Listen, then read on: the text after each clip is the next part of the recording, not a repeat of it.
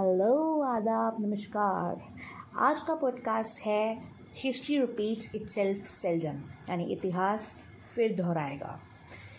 इतिहास के बारे में बात की जाए तो हमने अपने टेक्स्ट बुक्स में इतिहास बहुत पढ़ा होगा, लेकिन आज जो मैं आपको सुनाने वाली हूँ, वो है एक poem and that is a lovely poem about history repeats itself related to love so let's start Memories of happiness forever and ever last when I see her in my present or past.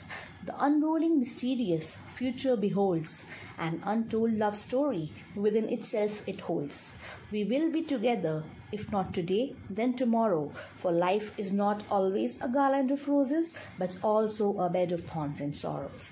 Let us wait for the right time to come, for history repeats itself seldom, for history repeats itself seldom. तो ये थी हमारी आज की कविता for history repeat itself seldom I hope कि history दोबारा दोहराए और हमारे सारे लवर्स को उनकी प्रेमिकाएँ फिर से मिल जाएँ। इसी संदेश के साथ हम आपसे विदा लेते हैं। आदाब, नमस्कार have a nice day thank you